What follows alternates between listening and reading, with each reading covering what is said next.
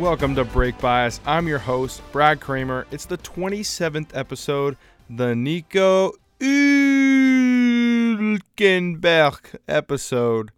And I am here after the Italian Grand Prix. Had to do that for last year's winner of Monza, Ricciardo, of course. Um, but yeah, the final European race and leg of the triple header. And now it is three weeks until the next round of the 2022 championship. I did not realize that heading into Monza, that Singapore is actually a ways away. I honestly thought it was a weekend off and then we're back at it, but that is not the case. Um, but we actually don't have much, uh, or I should say, we don't talk much F2 or F3 on this podcast, but both championships were actually decided this weekend. So I will go over that in a minute as well. But first, of course, let's review this Italian Grand Prix. It's lights out and away we go. So, story heading into the weekend. Going from Verstappen's home race to the home of the Tifosi on a track that appears to favor the Red Bull heavily. I actually um, was talking to my dad ahead of this race. He wasn't like a, the biggest Formula One fan or anything. Um, that I was saying that like on paper this could be like a historically dominant win for Max because Ferrari was talking about in Spa how they really need to work on their low downforce uh, performance. Meanwhile, low downforce low downforce performance is exactly where Red Bull is at its best at the moment. So I was saying that um, Ferrari did bring the uh, extra yellow to celebrate their 75th anniversary this weekend, and I don't know if uh, the Tifosi did give them a little bit more horsepower this weekend because Ferrari wasn't bad. But anyway, we'll get into it. Um, in my predictions last week, I can't believe I forgot about the possibility of having grid penalties because at a track like Monza, uh, seems like grid penalties are very common here, um, especially with teams that want to bring kind of like an upgraded engine to the track. I know that's harder to do with the uh, with the current set of rules with engine freeze and whatnot, and I I know in in the rules it does say you're not supposed to um, upgrade the engine in any way performance wise, but you are allowed to uh, uh, add things to enhance reliability. I'm I'm not really uh, I'm not really nailing the terminology here, but of course it's Formula One. There's going to be loopholes. Um, it seems like in the past this would be a place where you actually might take a grid penalty to have a better engine the rest of the season. But anyway, we got a whole slew of grid penalties, guys. Um, as most of you saw who watched the race, Sainz and Hamilton, they're starting at the back. Perez and Verstappen, both Red Bulls taking engine penalties, just not full back of the grid. Verstappen only five places, with Perez taking 10 places, as well as a slew of other drivers. I believe Ocon took a 10 place penalty.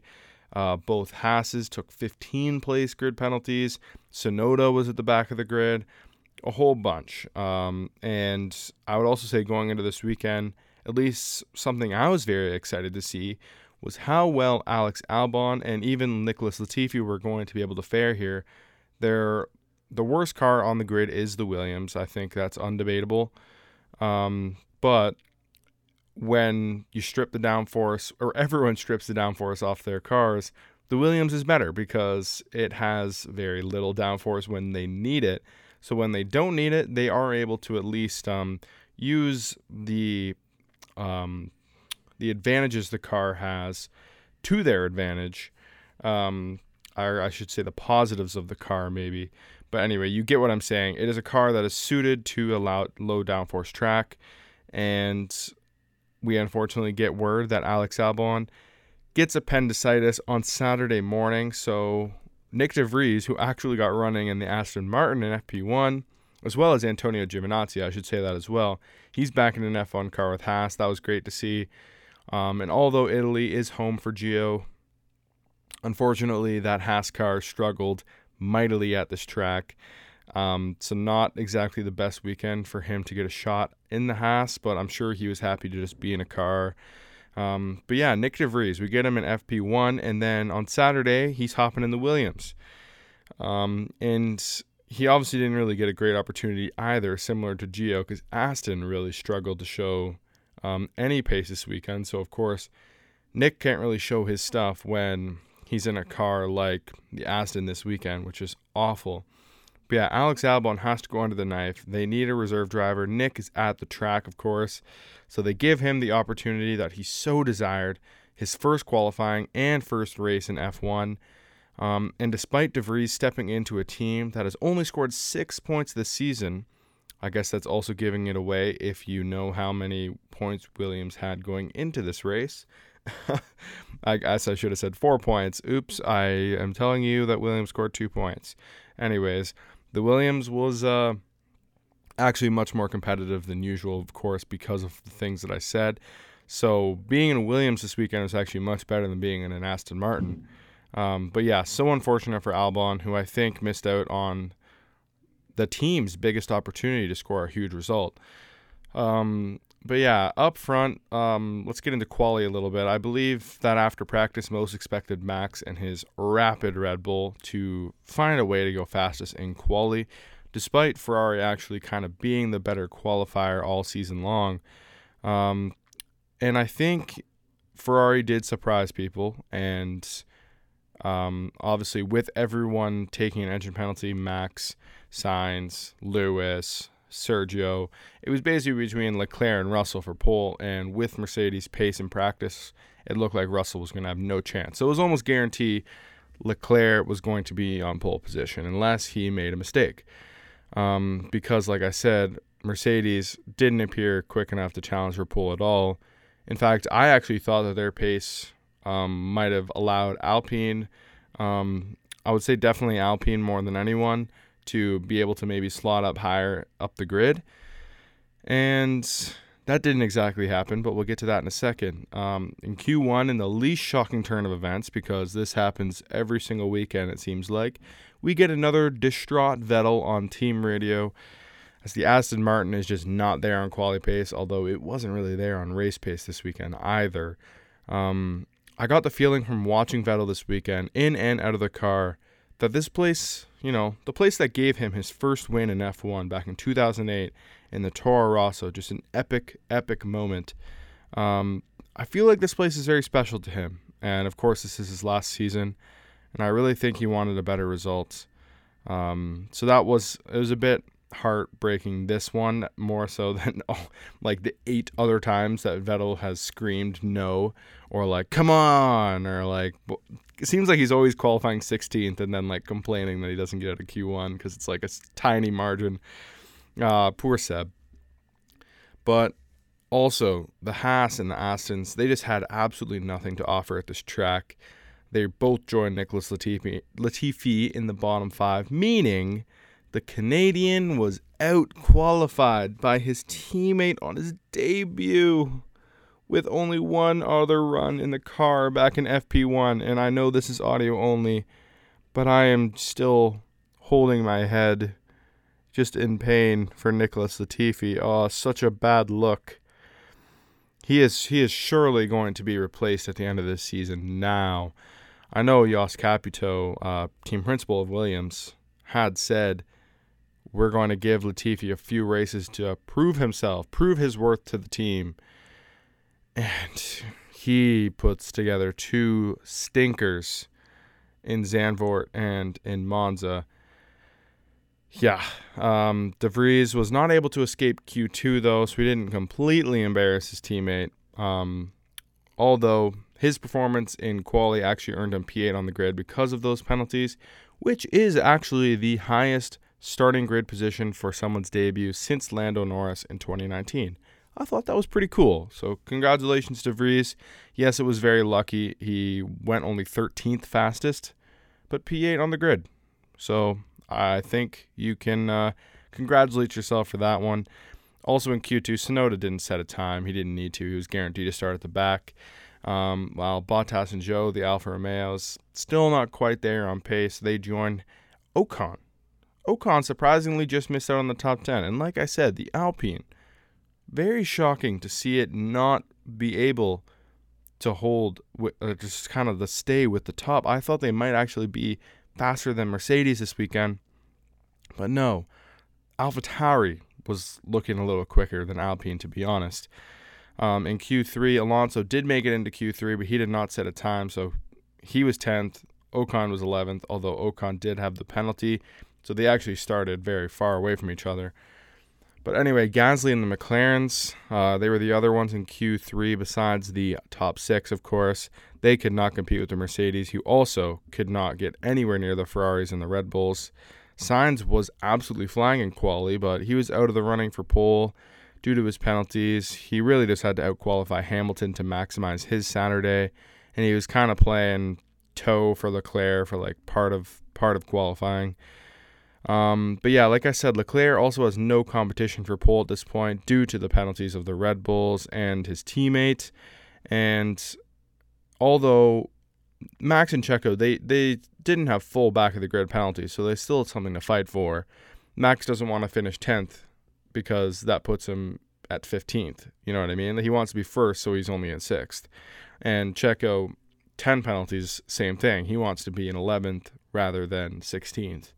You know what I mean? So they they still had every every right or every reason to fight for each position that they had to get as high as possible. In the end, to I would say my surprise at the very least, Leclerc actually goes quicker than Max. Um, obviously, to the delight of the Tifosi, um, he picks up his eighth pole of the year, which is the most a Ferrari driver has been able to manage since Michael Schumacher in 2004. Um, while Sainz did go quicker than Perez in P4, uh, so or sorry, Perez settled for P4. Sainz was in P3. It didn't really matter though, but it knocked Perez down um, a position, I think, because the grid was all screwed up. So I'm actually not sure if that position did actually matter for Perez. But anyway, actually, you know what? I don't think it would have mattered because I think Ocon ended up behind Perez, and Ocon should have been in 21st, but because of all the people that had to slot in behind him, he's moved up. Anyway, just a whole mess this grid was.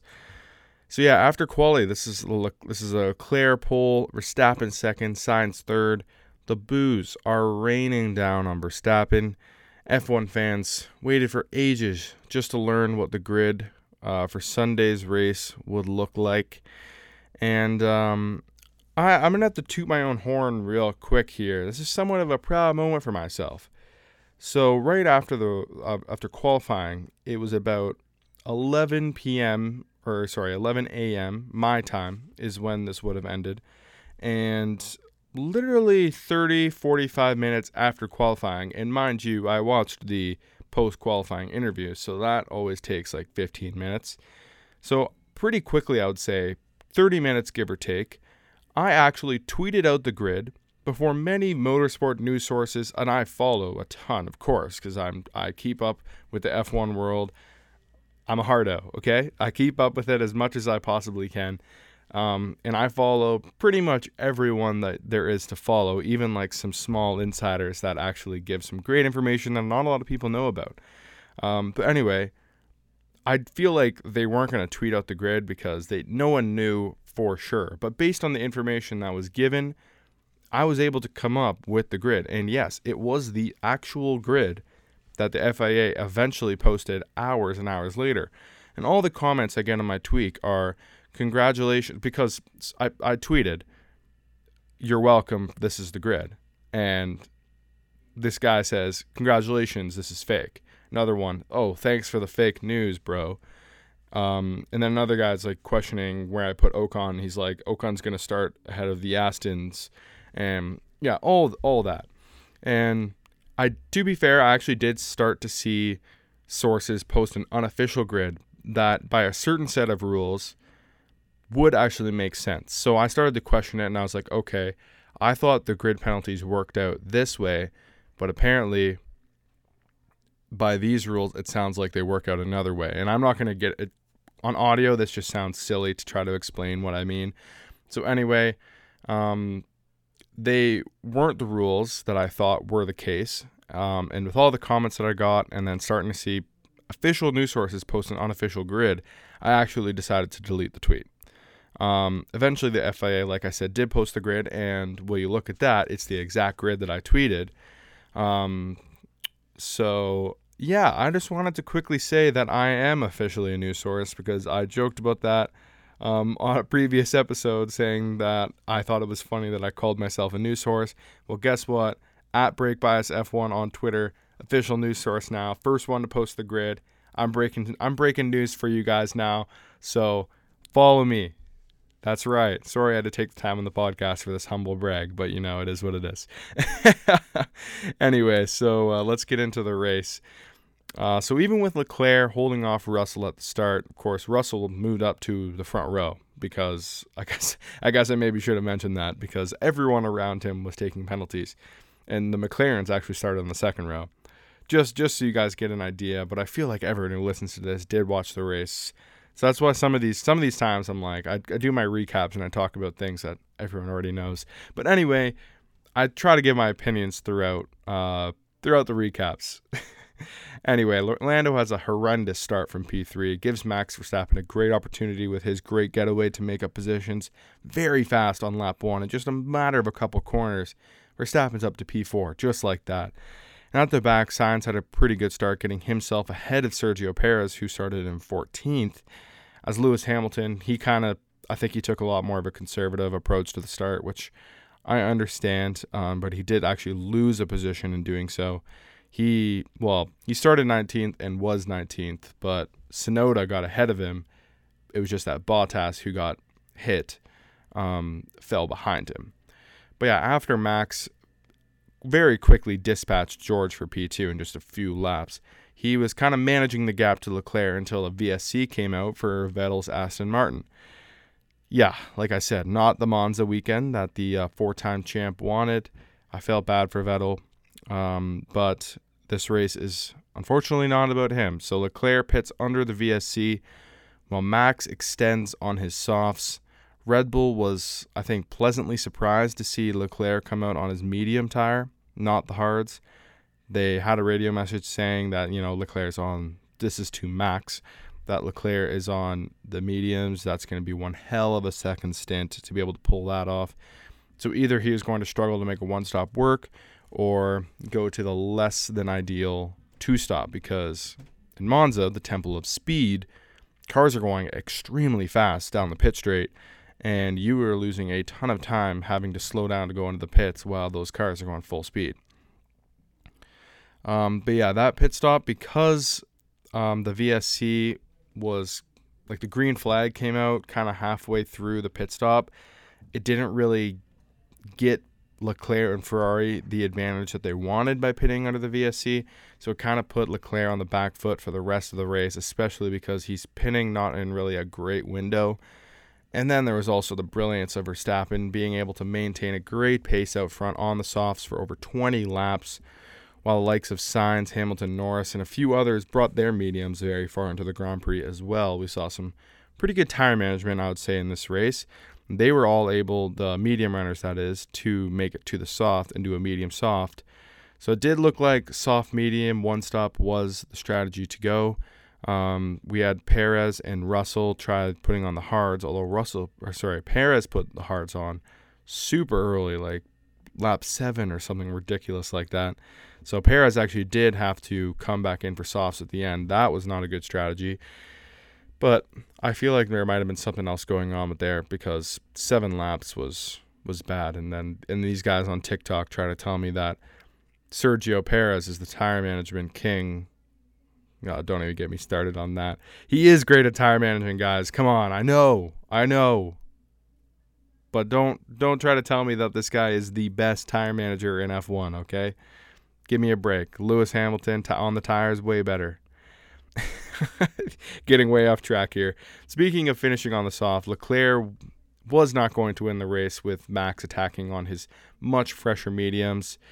Um, so Ferrari did attempt the two stop, but it was to no avail as Leclerc was gaining tenths per lap on the softs, not the seconds that he needed to catch and pass the Dutchman.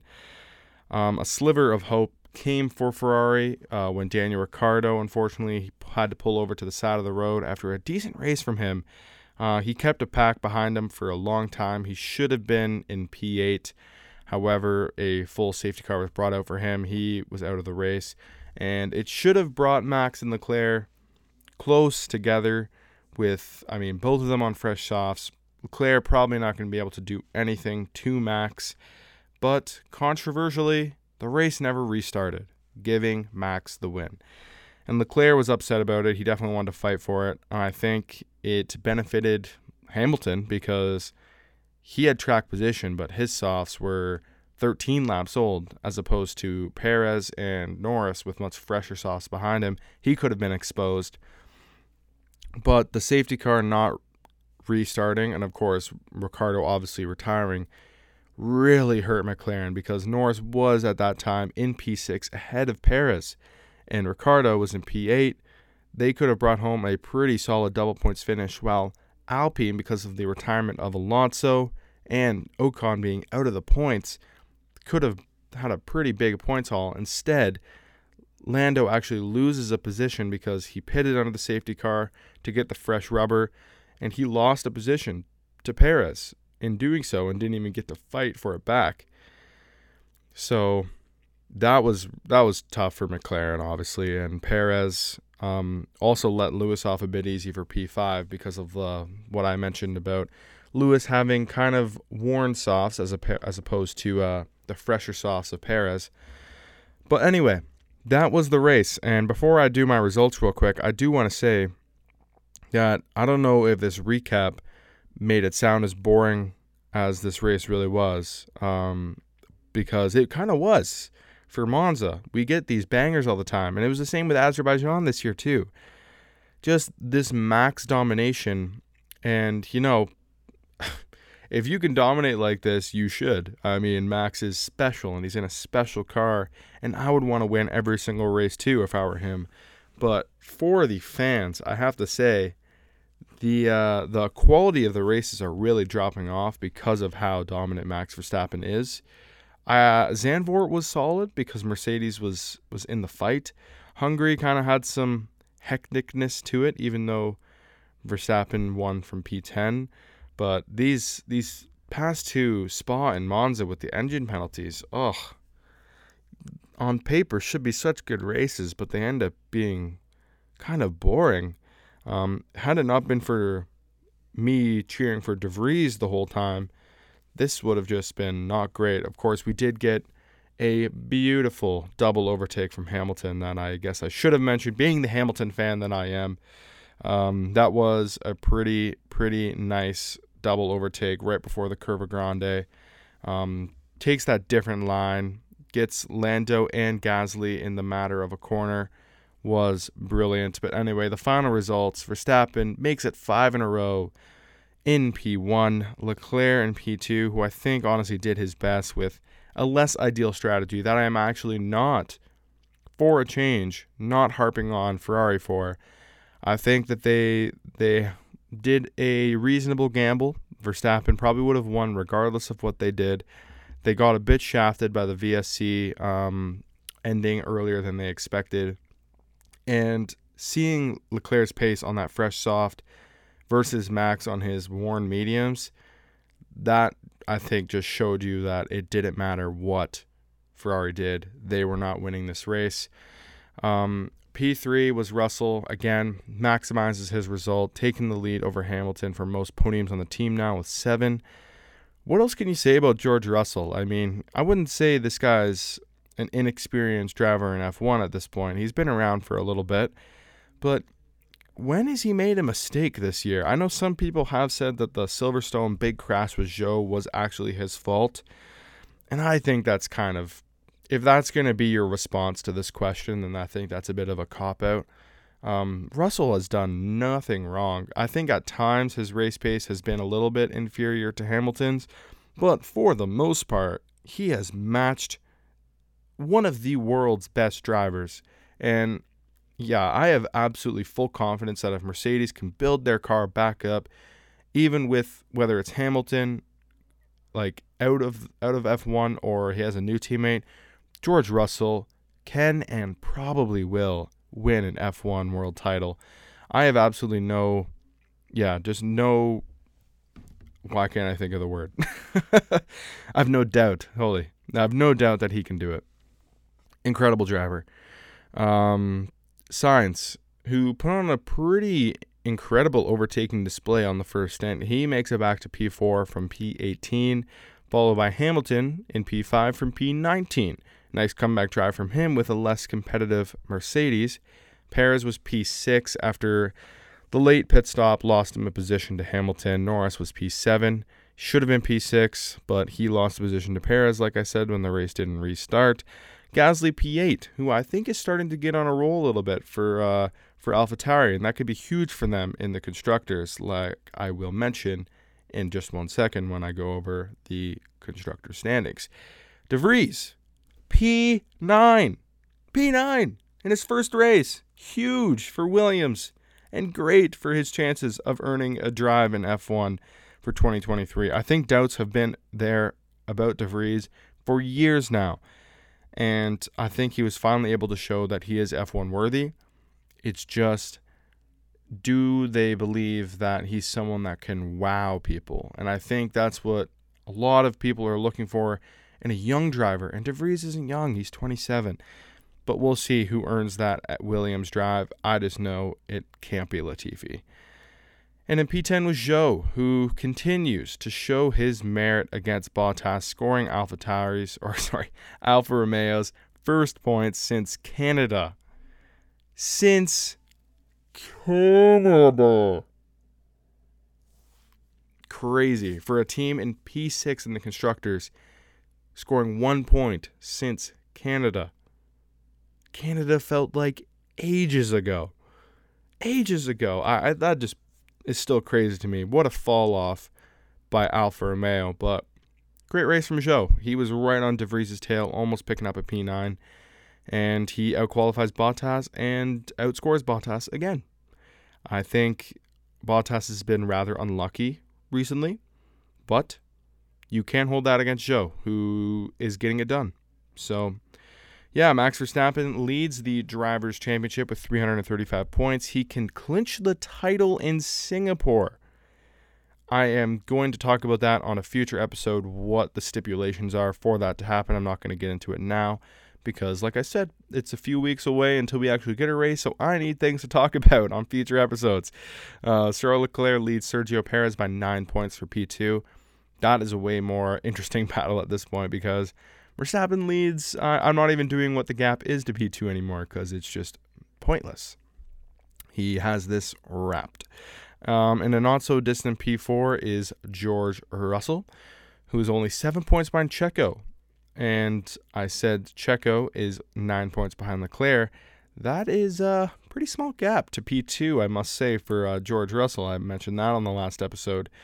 P2 is possible, especially if Ferrari um, has some reliability woes like they did earlier in the season. It does look like they have somewhat somewhat ironed that out. Every once in a while, Leclerc's like, make sure the engine's okay, and you just get another heart attack. But anyway, Sainz he sits 16 points back um, from Russell in P5, while Hamilton is 35 points back from his teammate. Norris is in P7 with a 22 point lead to Ocon in P8. In P9 is Fernando Alonso, who is 7 points back from Ocon. And in P10 is Valtteri Bottas, who faced more bad luck early on when he made contact with Magnussen. Yeah, I think I mentioned that earlier. I actually forget. But yeah, Bottas did uh, come together with Magnussen on the opening lap, and that set him back right from the start. But in the constructors, Red Bull leads Ferrari 545 to 406. Quick maths, how much is that? That is 139 points. Right? Yeah. Oh, wow. Where was that math skill when I was in school? Anyway, um, while the Scuderia keep ahead of the Mercedes um, with a five point gain, so that is 406. Now, Mercedes 35 point back. Quick maths again. I, I'm not doing it this time. No, it's just it's just not going to happen. What is that? 371? Yeah. Wow. Stud. Uh, McLaren gained on Alpine for the best of the rest battle, but still trail the French team by 18 points. Alfa Romeo gained a point to keep comfortably in sixth. Uh, while Haas went scoreless again, and AlphaTauri scored four to bring within one point of Haas. Aston Martin sits eight points back of AlphaTauri, while Williams remain in P10 despite scoring two points. They are 19 points behind Aston Martin, and I think after their best chance to score big points um, just past this weekend, it is guaranteed that they will finish in P10 this season. So now it's time for my prize, demise, and surprise. The prize. I think it absolutely has to be Nyck de Vries. No one had more to gain than Nyck de Vries this weekend, and I think he did basically all that he could do. Not only was he driver of the day, because I don't just pick this guys based on who I think had the best drive.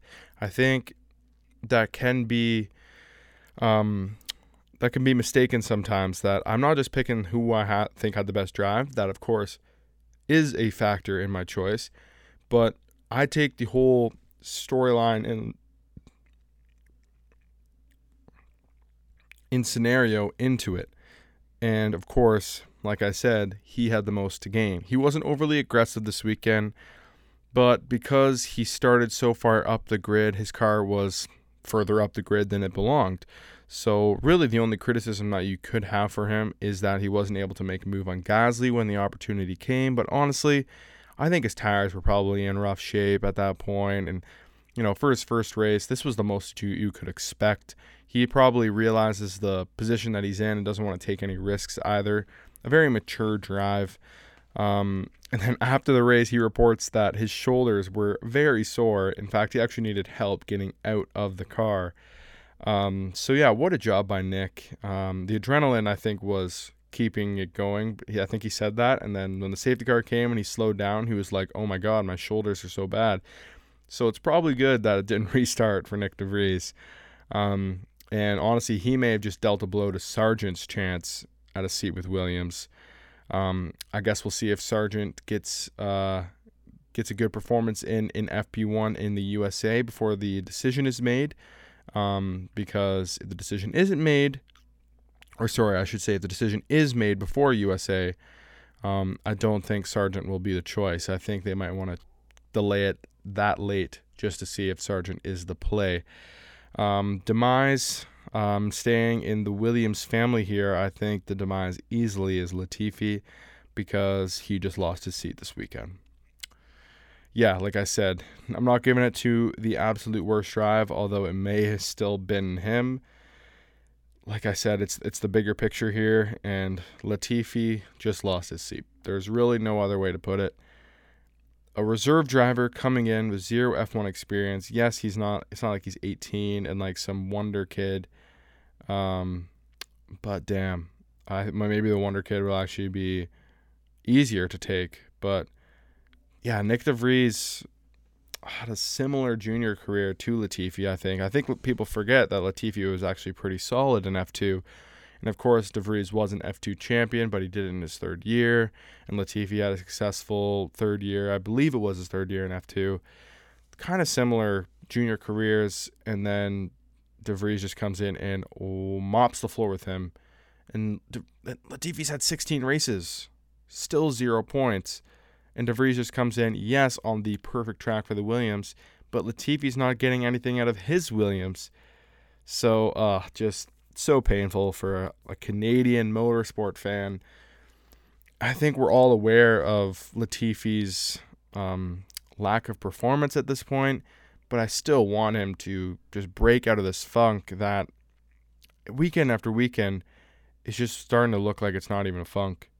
Yes, he was top of the times in FP3 in Hungary and yeah, made it into Q3 in Silverstone, but those performances are way too, way too just far apart. Um, too few and what was that saying?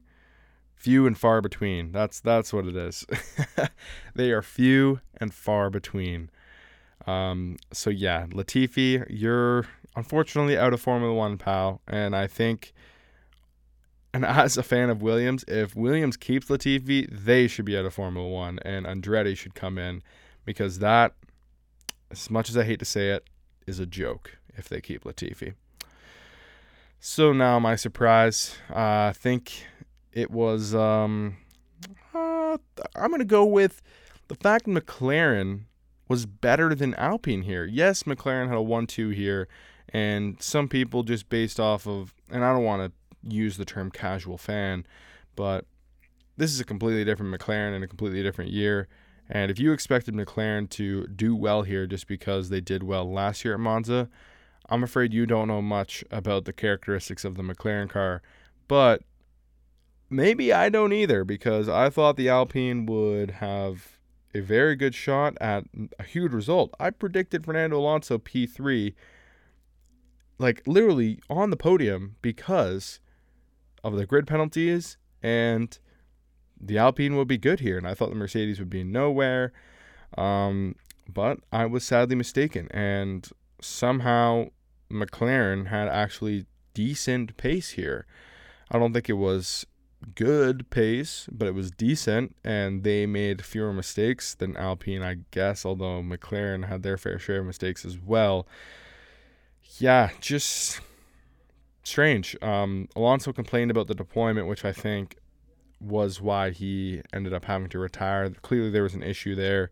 Ocon was mysteriously nowhere in this race. I know he kind of hides in the shadows even when he is performing well, but I got absolutely no word of anything that was going on with him. I don't know why he was off the pace. I didn't even see a post race interview with him. Um, so yeah, I really have no answers to why that he was so slow. Um, and then Ricciardo, who has been so easy to get by like all season long, nobody was able to get past him this time. Um, and his DRS train was was pretty big at one point. And the only people getting through were the guys in the top three car. Sainz was flying, Hamilton was flying, Max was flying at the start. Um, so yeah, McLaren. I think he kind of bottled um, a big chance to catch up to P4, uh, but they still had the measure of Alpine this weekend, and that is definitely surprising. So, yeah, uh, let's talk about the championship, but not in F1. We're talking F2 and F3.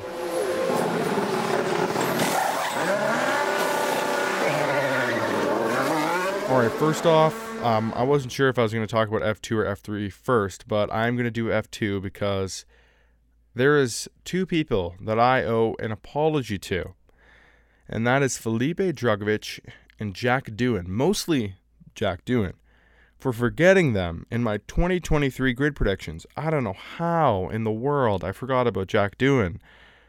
I said Ricciardo. I, I predicted Ricciardo to still get the Alpine seat, and to be fair, Alpine did say that they are valuing experience um, for their seat next to Ocon, and Doohan has very little of that, even in F2. But man, he was probably the most likely, or at least by rumors, the most likely person to get that Alpine seat going into the weekend, and I just totally blanked on that. Yeah, so I apologize to all my listeners too. Jack Doohan is a strong candidate for that Alpine seat. So look out for that apology to do it, and of course to Drugovich, who I didn't even mention as like flyers for Williams.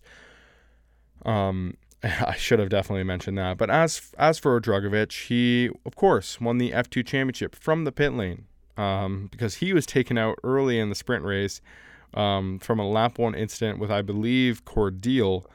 Um, I think it was Cordeel. I, I apologize if I'm getting the person wrong there. Um, but his advantage over Teo Pourchaire was enough after Pourchaire failed to score. There's three races to go at this point. He still seals the championship. Um, and then later that weekend, he reaches a deal with Aston Martin to join their driver development program, as well as be their reserve driver next year. He's going to get a run in Abu Dhabi in FP1 and then uh, the winter test in last year's Aston. A huge weekend for Felipe. He also wins MP Motorsports' first drivers' championship yeah, incredible, incredible year for the Brazilian. Wins five races, which isn't an overwhelming amount, but he was super consistent. He finished in the top 10 in every single feature race besides Austria. And guess where he finished in that one? P11, just outside the points. So, yeah, I think going into the year, a lot of people expected Lawson and Pourchaire to be the, the title protagonists, the front runners, if you will. And although Pourchaire had a solid season, of course, um, is looking like he'll probably finish in P2, he was no match for Drugovich this season. Um, yeah, and I don't. I, I think everywhere that I saw, I actually looked afterwards. Um, of just, of course, these are just nobodies posting their F2 predictions for the season, and everywhere people were Drugovich in P7 to P10 range. I saw nobody say, "Oh, Drugovich is in my top three this year." Like, that is really showing you that this is this he this kind of came out of nowhere. Yes, he is one of the more seasoned drivers on the F2 grid, but yeah, I don't think anyone was expecting that. So yeah, hats off to Drugovich. Um, and as for Pourchaire, uh, he might get a look in the Alfa Romeo this season. I would be really surprised if Alfa Romeo didn't use one of their young driver tests on Pourchaire. I think that would be a wasted opportunity.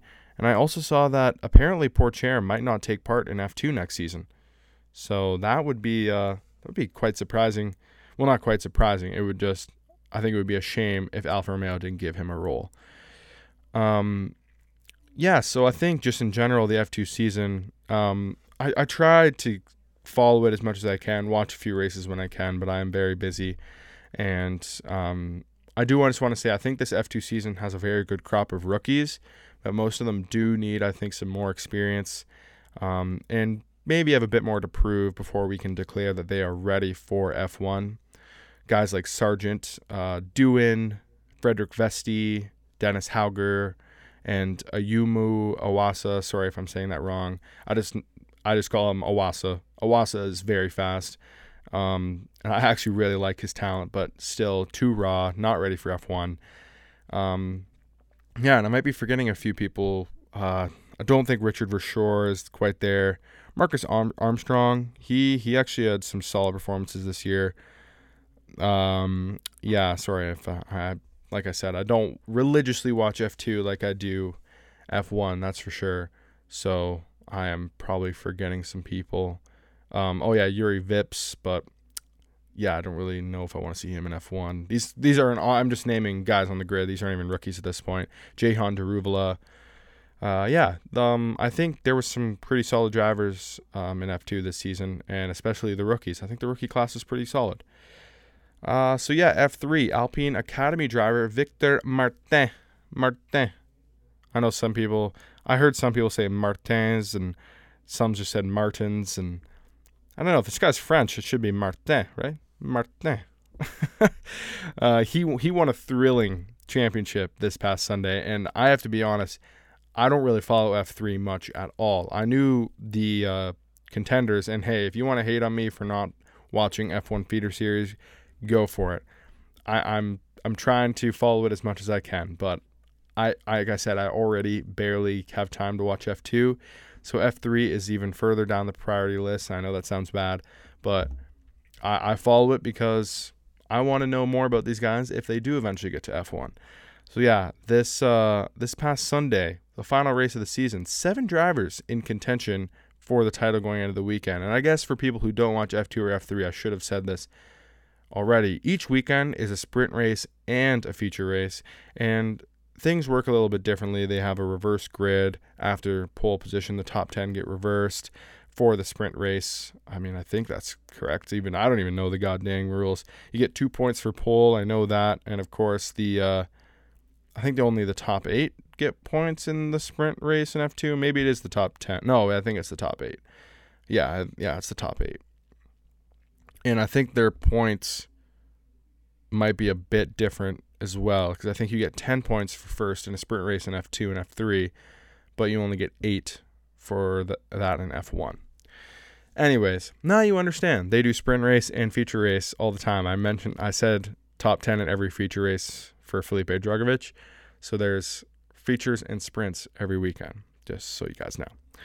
Uh, yeah, so the Barbadian driver. I actually just learned this while looking this up today that apparently Barbadian drivers, or not just drivers, Barbadian people are called Bajans because it's like a sh- quicker way of saying Barbadian, Barbadian, Bajan. I didn't know that. If you knew that, you can call me dumb, but I did not know that. Anyway, Zane Maloney. This guy actually finished P2 in the championship because he ended the season on absolute fire. I I did not I actually hadn't heard of him until I started following F3 a little bit at the end just to see who was winning the championship. And this guy was lighting it at the end of the year. Incredible end to the season. Um, he picked up the win in the final race, of course, followed by British Prema driver Ollie Bearman, who I think a lot of people had high expectations going into this season. He did have a solid season, but he finished seven points behind Marte. I'm going to keep calling him that. I just love saying that. Marte. Uh, but yeah, they're within seven points, both of them, Maloney and Bearman. So, like I said, super, super close championship. Um, in fact, the top seven, like I said, seven people were in contention for the title. The top seven were separated by 25 points in the end. But yeah, this race, this feature race, ended pretty controversially as well under red flag conditions.